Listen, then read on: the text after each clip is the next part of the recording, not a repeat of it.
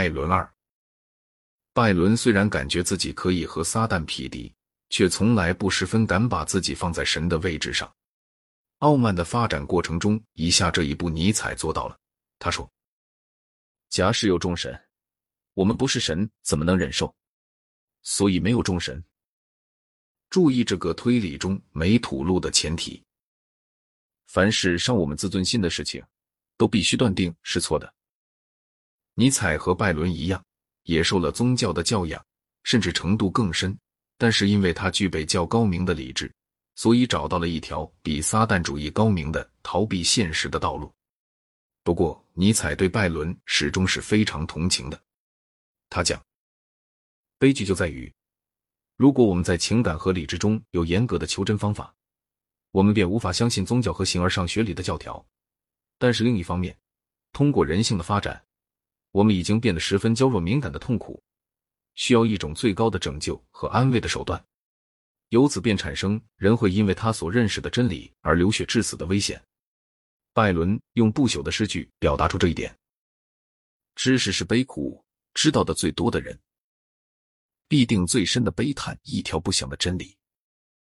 知识的树不是生命的树。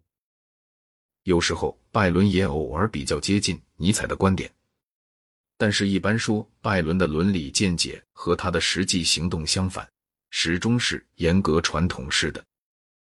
伟大人物在尼采看来像神一样，在拜伦看来，通常是和他自己在战斗的泰坦。不过，有时候他也描绘出一个和扎拉图士特拉不无相似的闲人海盗。他在和部下们的交往上，更掌握他们的灵魂，用那智人的手段领导卑劣的人心。使之寒立混乱，就是这位英雄过分憎恨人类，以至于不感觉痛悔。这里的一个角柱断然的讲，这海盗是符合人性实际的，因为汪达尔人的国王干瑟里克、皇帝党暴君艾吉利诺和路易西安娜的某个海盗都表现出同样的特性。拜伦搜寻英雄，并不是非限于东地中海各国和中世纪不可。因为给拿破仑加上一件浪漫主义的外衣是不难的。拿破仑对十九世纪时欧洲人的想象的影响深极了。克劳泽维茨、斯当达尔、海涅、费希特和尼采的思想，意大利爱国者的行动，都受到了他的精神感召。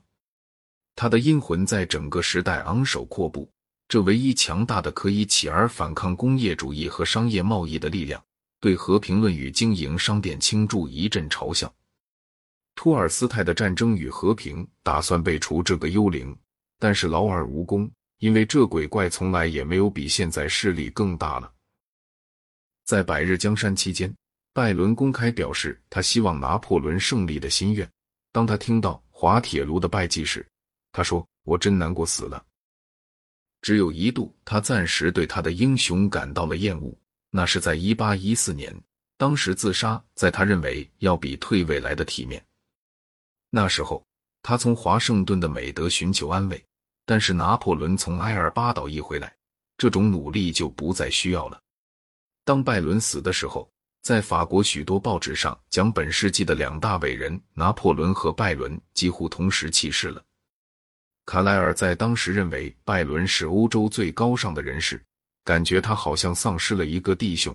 他后来喜欢上歌德，但是仍旧把拜伦和拿破仑相提并论。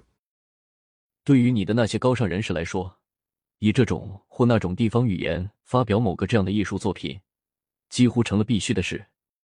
因为正当的讲，除了说这是你在跟恶魔堂堂正正开始交战以前同他的争论而外，还是什么呢？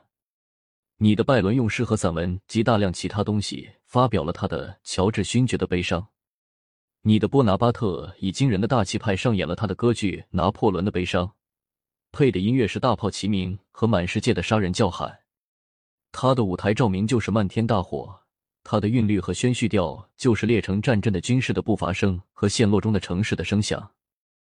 的确，在往后三章，卡莱尔发出断然的号令：合起你的拜伦，打开你的歌德。但是拜伦是渗在他的血脉里的，而歌德始终是一个智取。在卡莱尔看来，歌德和拜伦是对立人物，在阿尔弗雷德·缪塞看来，他们是往快活的高卢灵魂中灌注忧郁毒素这场罪恶勾当里的同谋犯。那个时代的大多数法国青年似乎只是通过维特的悲伤认识歌德的，根本不认识奥林帕斯神式的歌德。缪塞责备拜伦没有从亚德里亚海和桂丘里伯爵夫人得到安慰，这话不对，因为他在认识他以后就不再写曼弗里德了。但是唐璜在法国和歌德的比较愉快的诗同样少有人读，尽管有缪塞的恶评，从那时以来，大部分法国诗人一向以拜伦式的不幸作为他们吟咏的最好材料。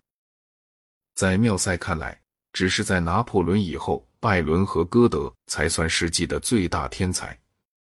缪塞生在一八一零年，是属于他在一首关于法兰西帝国的盛衰荣辱的叙事抒情诗里形容的两次战役之间孕育的那个时代的艺人。在德国，对于拿破仑的感情比较分歧，有像海涅那样的人，把他看成自由主义的强有力的传播者，农奴制的破坏者，正统主义的仇敌。让世袭小帮主发抖的人，也有一些人把他看作基督之敌，以高贵的德意志民族的破坏者自命的人，是一个彻底证明了条顿美德只有靠对法国的难消解的憎恨才能得到保全的不义之徒。俾斯麦完成了一个综合，拿破仑总归还是基督之敌，然而不是单单要憎恶的，而是应效法的基督之敌。尼采承认这个折中。他怀着令人毛骨悚然，他喜悦讲古典的战争时代就要到来了。这恩惠不是法国大革命，而是拿破仑给予我们的。就这样，拜伦的遗产——民族主义、撒旦主义和英雄崇拜，成了德意志精神复合体的一部分。